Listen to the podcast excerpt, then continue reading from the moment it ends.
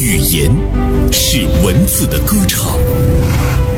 文字是思想的流淌。实力热评，文字和语言的激情碰撞，思想与观点的美妙交响。本节目由大连新闻传媒集团、大连晚报、大连新闻综合广播联合打造。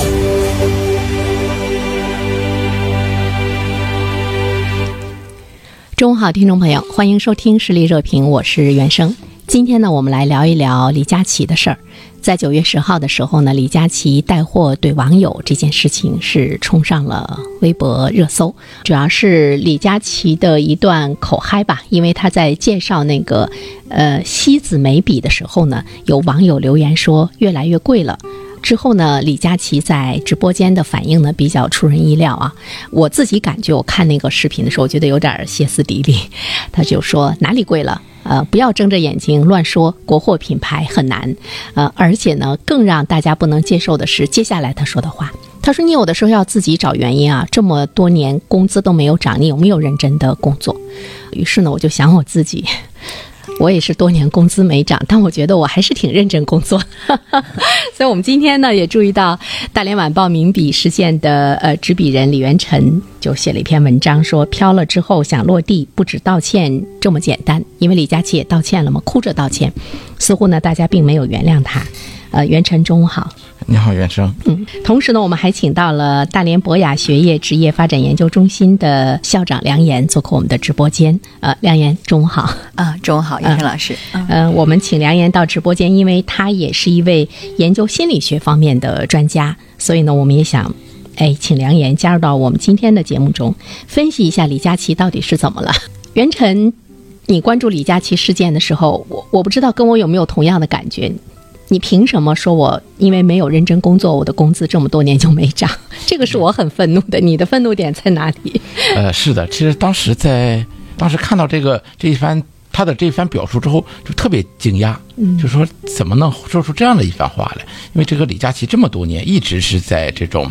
呃一线的这种直播咖位上，就是他对这种直播间，包括对呃粉丝和网友情绪的把控，应该是特别到位的，就是感觉一个。特别出格的一个言论，怎么能从他嘴里说出来？其实我和可能广大网友一样，都有比较愤怒的点。你的点是的，是不是真的只有努力才能让我们的工资就是收入能有一个跨越式的增长？感触一样。其实呢，我们在看这个视频，我也注意到李佳琦他整个的状态似乎呢是有一些不对啊。呃，我不知道梁岩，你你看的时候有没有这个感觉？就是他好像是没有以前的那种那种平和呀，男性的阴柔之美呀。就我感觉他很愤怒，而且他很叽歪，按我们大连人话说，很叽歪，已经很难把控他的情绪了啊。嗯，对，包括网友说，感觉他的这个面相啊，都都有了变化，凶狠了。其实可能是他遇见了他自己职业的一个倦怠期了。然后我们从这个心理学上来讲的话，就是，呃，他可能似乎有了一些精英的傲慢啊。那么这种傲慢呢，也体现在他的心态，并不像我们原来给我们的这种感受，说是很积极的、阳光的心态啊。啊，我们心理学上来讲的话，就叫叫做阳光心态。嗯啊，我们都努力塑造一个阳光心态，就积极的去面对现在。那么如果职业倦怠的话，也会，嗯，让人的状态不太对。其实你看李佳琦，他一直给我们的感觉，他的确是比较敬业。这个呢，你不得不承认，他当时从一个就在柜台卖口红的男销售员，呃，是欧莱雅啊，走到今天，其实也是靠那种努力，而且是在很短的时间中，他的那种财富，据说他的财富已经超过了百分之六十的上市公司。我当时看到真的是吓了一跳啊！就这样的人，他有什么焦虑的呢？袁振能理解他的焦虑吗？我感觉可能也就是这种直播这样的快节奏、日复一日的这样的一个高强度压力下，导致他的这个，就咱通俗讲叫连轴转，嗯，然后导致了可能一个细小的一个言论或者一个网友的一个观点吧，就触碰到他的一个敏感神经，然后导致了有这样的一个反应，嗯，可能也是这么多年就是日复一日这样积累下来的这种压力的。想去释放吧。感觉其实李佳琦他也不是很自由。似乎他财务自由了，但我也也能感觉到他不是很自由。于是我就想，一个人他的那个职业发展是进阶的。比如说，你最早是在一线的时候，在一个公司啊，或者是你自己做事业的时候，你是一步一步的，比如说走向管理啊，或者是怎么怎么样。但是李佳琦，你看他始终是在一线，就不管他挣多少钱，他始终是在一线。就他对他目前始终还需要那么努力工作，他是不是他是不是也找不到那个突破口？他是不是也想挣脱，但是他无法脱身？像李佳琦这种咖位的。除了这个说身不由己啊，就是这个是是商业上的这个问题，嗯，我们并不知道这个事情。但是他的这种自由其实是一种精神的不自由，是一种精神的不自由。呃，李佳琦似乎让网友感觉到了他对低阶人士的一种鄙视，这就是我说的刚才说的精英的傲慢。其实精英的傲慢呢，是哈佛大学的一个教授他提出来的，就是说越成功的人士，那么他越认为自己是白手起家，通过。自己努力获得成功的人，他就越会鄙视这种，呃，这种低阶的人，或者说没有足够努力不成功的人。同时呢，他又会忽略啊，为他的成功创造机会这种时机和机遇的，呃，这种可能的因素啊。但是我们大众的心里是认为，像这样的主播，你之所以成功，其实是时代造就，是我们网友，呃，一单一单给你买出来的。所以说，他伤害网友的心，就会出现，呃。这样的一个不可收拾的这样的一个效果，那对于我们普通人来讲的话，失败是常态，成功是一种偶然嗯，但是李佳琦成功了，他又没有尊重这种为他创造成功机遇的这样的网友和时代，所以说才才会呃有了这样的一件事件吧。其实我觉得，对于他的粉丝来说，他们看到的是李佳琦的背叛，嗯，就有很多人会觉得，呃，是我们让你那么有钱的，嗯，对吧？对，嗯，我们就是最普通的。劳动者，我们之所以愿意买你卖的东西，就是因为它便宜。嗯啊，那么只有我们这个阶层会去买那那么便宜的东西。那么富有的阶层，那些富豪们，他不会在李佳琦的直播间。当然，也可能有偷偷买的，我们不知道。那大部分是普通的劳动者哈。那么之后呢，你又来嫌弃我们？刚才袁生说的，可能也是说这一两天网上的一个主流声音。主流的声音，包括我的同事，可能也在办公室也也说过这样的话，就是他们也恨得不行了。我们一单一单下单，然后付款买的，然后帮你抬到了。现在的位置，反过来你再嫌弃我们穷，这是不是人性呢？很多人他最终他会特别决绝的去背叛他所出身的那个阶层，这个是不是我们人性中的一种一种东西？每个人都是不可避免的。袁晨觉得，呃，袁晨说我不会，可能或许我们没做到他的这个位置，但是如果现在问我这个问题，可能真的会回答说我我们不会这样。大家。经常就说过一句话，叫“别把平台当做本事，嗯，别把运气当做才华，别把机遇当做努力。”呃，李佳琦吧，从这个实体销售到这个直播主播，正好赶上了中国这个网上直播呃发展的一个黄金的风口。嗯，他正是站在了这个风口的最前沿，然后才实现了他现在的这样的一个头部主播的这样一个位置。但实际在网络主播的这个。大的这个行业中，金字塔底的人是大有人在的，而且我相信这些主播比李佳琦努力的人也大有人在。我觉得这个事件的产生不仅仅说是李佳琦做错了一个很明确的事情，因为网友的说法虽然是大部分的一边倒，但是也有一些的网友说，呃，如果说不在这个场合或者不在这个时代、呃这个时刻去说这样的话的话，可能也不会引发这么大的一个效应。我们今天。我们所处的这个时代也好，或者是我们所处的这个时机也好，它似乎是很轻易的就点燃了那个导火索，而大家有一股情绪没有地方去释放的时候，李佳琦承载了所有的普通劳动者的那股情绪。呃，梁岩，你说这个情绪是什么？就是大众的这个心理太脆弱了。为什么现在会有这种脆弱？嗯，这个很多因素，像我们的经济环境啊，我们高节奏的这种生活啊，然后包括普通人这个上有老下有小，他这种生活的压力呀，社交的压力呀，包括其实这种，直播存在的这种现象，我们说这种这都是一个现象级的事儿哈。对于普通人来讲，其实它就是一种冲击。你说老百姓看直播，一他买东西会要便宜啊、很实在，他比超市买的要便宜。第二个，那可能我为什么就爱这个主播呢？因为他给我们提供了一定的情绪价值。哎，他那个情绪价值是什么？你觉得李佳琦他以前在直播间给大家提供的情绪价值是什么？呃，他是一个榜样，因为大家觉得他和我一样。嗯，他的那种成功是我的一个榜样。万千的这种大众，如果我没有获得成功，但是我可以托举一个人成功，让大家爱看他，或者从他身上我会看到一个希望。对，嗯就就是一个不灭的这样的一个希望。嗯，嗯，而且呢，他以前会很柔声的来来抚慰你，他会告诉你说，你不要花那么多的钱，你要理性。对就他完全是站在我们周围的这些姐妹的这 这个角度哈现。在背叛的不是某个人，他背叛的是这个群体嘛。嗯啊，所以说大众觉得受伤了，原因是你指责我不够努力，嗯但是有很很多时候现实就是我足够努力了，但是我能创造的价值的体现就那么多，嗯，对吧？我这个工作一样很重要，但是我确实挣不到那那个钱，这是他不能改变的，这不是通过努力就能改变的。嗯、说到不能通过努力就能改变，有的时候一个人他努力之后，他会去忽略他的机遇，他站在了那个风口，他会忽略他的运气，他把所有的努力都归于他自他自身。就是在网络有一个词叫幸存者偏差，嗯就是他可能是这个行业里做的，嗯，相对佼佼者，算是嗯呃一个幸存者，所以说他会以他自身的例子，然后来这个俯视这整个这个行业内的整个行业内的一个，或者是整个这个生活中的一些人群，觉得是啊，我做到了这个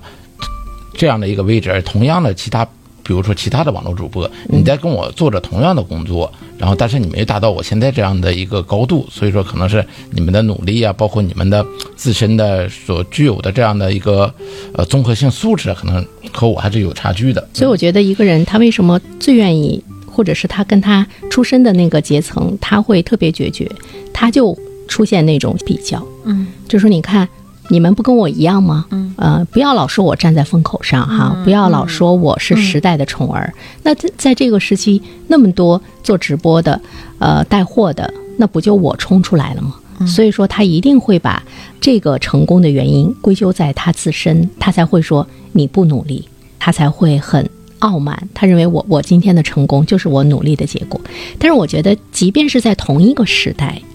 呃，每一个人的那个发展，其实也有你是不是踩到了风口上，不是说所有的人他不会抓住这个时代的风口，他跟每一个人的运气还是有着非常紧密的关系哈。但是我觉得，就是我们我们中国人吧，有很多人成功，他好像不懂得那种那种感恩，比如说感恩别人的帮助啊。呃，就是我我曾经看吴军写的书的时候，他举过一个例子啊，他说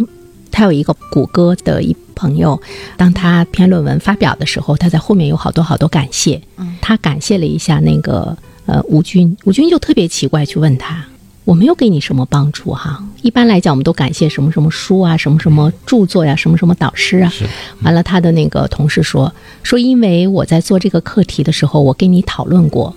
你有一些建议和方向，给了我新的一些启示，所以我必须要感谢你。他之所以把这件事情拿出来讲，他就说我们的文化中就是太缺少那种感谢，在我们很多人的身上缺少那种谦卑。你也提到了这种成功人士的谦卑哈，我我也是看了一本书，写的就是，呃，他这个话叫做“我们应该对命运的偶然性充满敬畏和谦卑”，啊、这是时刻要提醒我们自己的，啊、尤其是有了一点成就的，是一种我觉得是一种意识形态。他在这个媒体上的这个场合，他可能就是，我觉着他就是没有谨言慎行，没有守住初心。很多人可能守不住初心，但是他可能他职场也有他的这种规则，他能遵守好这种规则，也还呃发发生不了这种重大的危机事件。嗯，但是像李佳琦，他可他没有做到谨言慎行。我倒是比较认可梁阳刚才说到的，就是没有守住初心。其实他心里啊，他就是这样想的。他再谨言慎行，他也会在情急失控之下，一定会把他内心最真实的那个东西给展示出对，来就是啊。可能大多数直播的时候，他隐藏的比较好，对。但是，一旦是哪一个点触碰到了他这个敏感神经，嗯。那就是彻底的释爆发释放出来。对于我们说，就是不管是职场人士还是这种公众人物，要时刻能够客观的评估自就是自我的这种价值和你自己内心的这样的一个状态。因为你不关注自己内心真正的声音的话，然后你还在做这种公众输出的这样的一个工作，嗯非常的危险哈。有一个老百姓常说的话叫“常干常新”，你要时刻关注自己内心的变化之后，你能做好调整，你可能是能唤醒自己，说我来自于哪个群体，是什么样的机遇，是什么样的人让我有了今天这样的成就，嗯他可能就呼唤起他的一个初心了。嗯，你才会平和哈。对，呃，这个可能跟一个人的修为呢是有一定的关系，跟他本身的认知也有着非常紧密的关系啊。社会热点，传媒观察，穿透共识，寻找价值，实力热评，谈笑间，共论天下事。好，听众朋友，您正在收听到的是大连新闻综合广播午间十一点到十二点的实力热评，我是袁生。我们今天呢来谈一谈李佳琦翻车的事件哈。说到呢，李佳琦似乎有一些忘本了，这个是不是也很难有人能够把持得住？其实它是需要我们克服我们人性中的一些弱点的。对，嗯就是刚才咱聊天中也说到这个问题，就是很多呃人堕落的比较快，是因为他之前有一个相对平凡的这样的一个生活状态，但是之后却因为一次报复的这样的机会，导致他这个心智出现了一个比较大的这样波动，但是他。人生经历的这种历程又支撑不了他这种暴富之后的心态变化，所以说才导致了他这样的一个特别大的堕落或者是落差。对，其实我觉得我们生活中任何一个普通人，如果你突然之间有了李佳琦的那种一夜成名也好，或者是暴富也好，呃，可能在一些场合你 你可能早就暴露了。这个里面其实也有一份这个提示哈，因为李佳琦他已经不单单是李佳琦了，啊、他是一个公众人物，他的这个名字呢。在某种意义上来讲，可能也不完全属于他这个肉身了。他是大家有了很多附加值和那种期待，他要意识到这个问题的时候，就是他的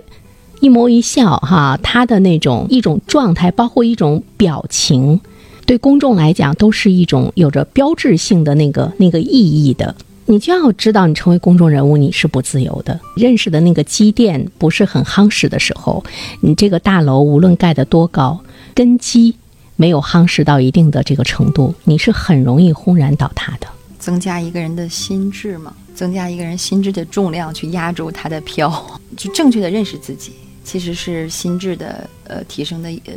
一个必然的一个呃渠道。他除了认识自己之外，他要正确的认识他的职业所处的阶段，他还要认识这个环境。或我们大众都是他的一个支持系统嘛，所以说这作为公众人物，他是必须要时刻做自我评估的。另外一个，作为公众人物，他传递的声音可不是曾经那个柜员卖货的那个柜员了。对，他传递的声音是要让我们的这个社会和我们这个大众听到之后是充满希望的，对我们是有促动作用的，呃，积极的作用的。这些我觉得都应该是这个公众人物要考虑到的。一定是需要这种心态上、情绪上这样的一个底蕴来支撑。对，甚至于刚才梁岩在讲的时候，我还在想，我说他的团队哈。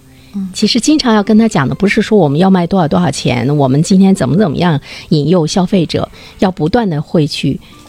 要跟他进行那种心理的建设和疏导。所以梁岩，你觉得这些公众人物他们是不是一定要配一个心理的建设的团队，在今天来讲很重要？一定一定，他们不仅要有强大的法务团队及公关团队，最主要的是应该有个心理专家、心理咨询师能能够在他的身边，呃，时刻调整他的状态。嗯，和情绪，说我们之所以飘了，那就一定是他没有这种沉淀去拽着他，他就飘起来。他也也不单单说一定是说心理医生就能解决到这个问题，这个一定要是内修的人，他不断的去沉淀，他可能能时刻提醒自己。要不断的去提示他，对对，不断的去。其实我我们在谈这件事情的时候呢，我们可以试想一件事儿，比如说李佳琦的这句话，如果是在三年前、五年前，嗯，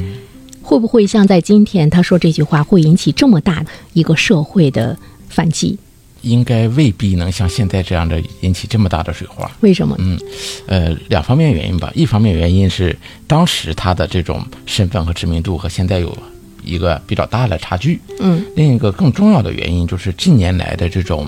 呃，经济形势的一个走向吧，让大家觉得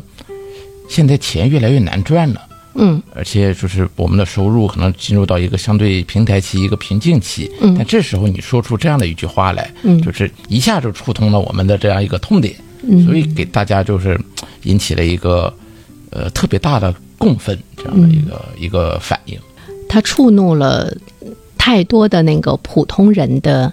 经济痛点，比如说我们老说百姓的存款挺多的。政府一直想让你把那个钱拿出来消费，刺激嘛哈，告诉你怎么怎么消费。其实真实的情况的话呢，就是我们呃家里的存款超过三十万的，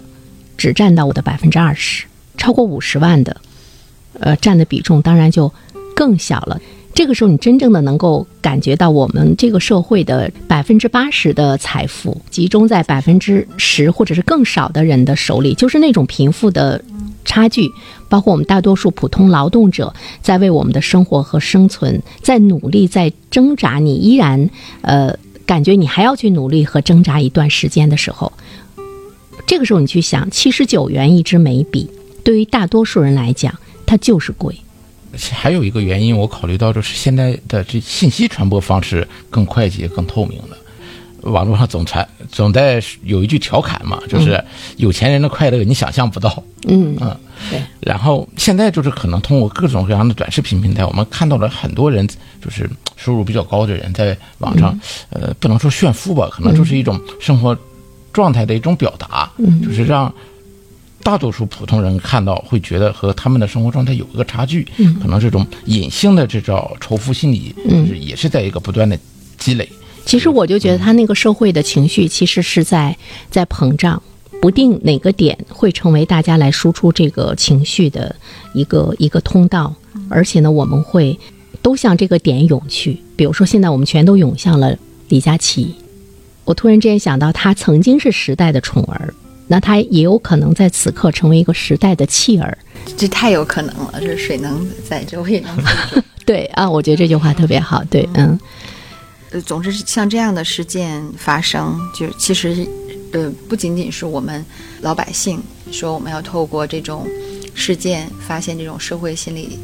机制，嗯是什么样的。嗯，其实更多的这样的公众人物，包括直播的这个行业，他们也应该关注一下主播的自身的这种素养。比如说有一些歌星、明星，包括一些网红带货的，不也是我们捧起来的吗？你捧他，你就把他放在了一个圣人的、神人的、完美的那个位置上，是不是我们本身的认知也有问题？其实李佳琦他还是那个在柜台卖货的李佳琦，他没有什么区别。包括他个人的素养，他对金钱的认识，他对人生的认识，他有一部分他是没有成长的，他成长的是财富。他他是我们捧起来的，那就是我们选择给他信任和支持。对对，所以说大正的，如果他的选择权在手里的话，他依然可以选择不再信任和不再支持。其实，在这个事件之后吧，网络上依然有很多他的铁粉选择了无条件的站在他的这一方，嗯，包括在他的直播间里，依然有人在在评论说我们佳琪说的不对吗？就是还是在这种呃，是一个相对普遍的声音，还是存在的。我觉得存在也很正正常。常，嗯，如果是全是一个声音一边倒的话，那说明我们这个社会是不正常的。我们就是要用一种社会的力量，包括一种道德，我们让一一个人他永远趴在地上起不来。那我觉得这个社会其实也挺可怕的。这个时代本身就很多元，所以说大家持不同的观点也都很正常。主流大众的普通人的这这种观点，可能是它形成了一个主流。而且在网上一定是占优势的，就是大众的那个声音容易形成洪流嘛。嗯嗯嗯，因为人数是最多的，我们做心理的都会想，我们通过哪些事件，通过这些事件之后，会对我们的生活有哪些反思和？我看有一些人也在反思说，我们真的努力工作了吗？是一个很好的觉察反思，是吧？嗯，还有一些人在说，那你说他是站在了风口上，那今天也有风口，你找到了吗？我们倒不是在为他说话。继续伤害，继续伤害，再补刀。呃，最后我们看一下暖洋洋发来微信啊，他说，呃，看到一句话，一个人我无法赚到自己认知以外的钱，想听一听大家对这句话的看法。哎，我觉得这个讨论作为我们今天节目的结尾吧。这个认知其实我觉得它是多元的，不单单是你金钱的来源的认知、机会的认知。嗯，这个认知里面是是不是也包括你知道支撑你的财富的那个道德的认知？除了市场，呃，你的眼界之外，更是那种支撑你这种财富这个大楼的这个根基的夯实。除了怎么赚到钱